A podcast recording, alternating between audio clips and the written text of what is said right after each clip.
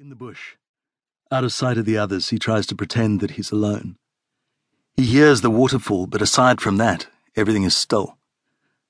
There's the slightest flutter of wings and the burn of the sun in the branches.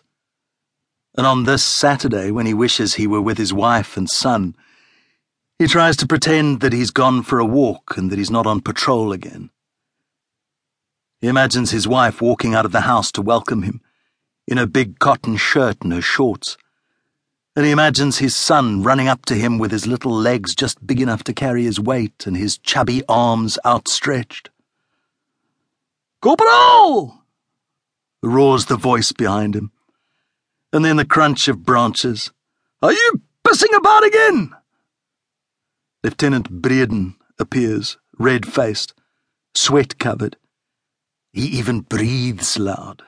A Turk could come right up behind you with you wandering over here with your head in your ass. It is his bad luck to have Lieutenant Breeden as his new commander in the Schietkommando, to be under the leadership of a man who still wishes he was on the border. You know the situation, yes, Corporal? You can be court-martialed for falling asleep.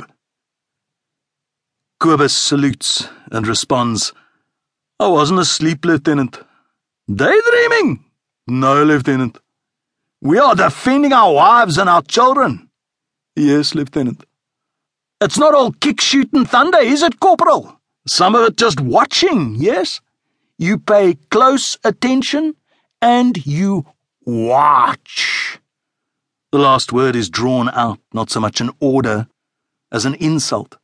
A look that says, I am saddled with you just as you are saddled with me, you vomit.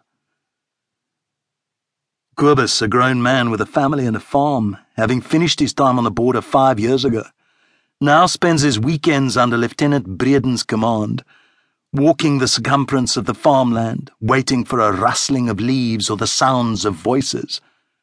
This is how the terrorists will attack them, bombing water towers, cutting phone lines, attacking their homesteads. Cobus looks Breeden in the eye and says, Yes, Lieutenant. I understand, Lieutenant. You understand, Corporal? I understand, Lieutenant. You look confused, Corporal. I understand, Lieutenant. Cobus is a big man. And in his town it was his bigness that early on made him a man.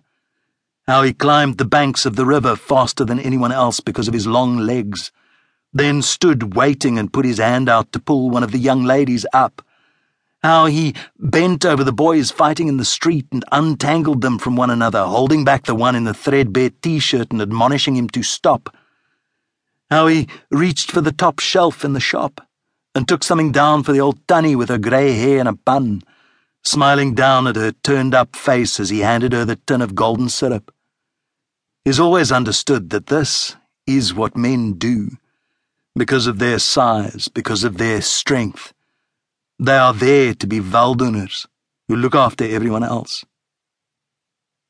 So how could he explain when he was first called up to do his service, 18 years old and still in training, that he was failing at this in every way? Knocked out from the runs in the rain with his gear, shattered every night from cleaning the barracks and polishing the floor, waking in the dark to shower and start the day again and then standing with his equipment, made to jump so they could hear if any of the equipment rattled. You sound like a fucking kitchen stain! Back it again!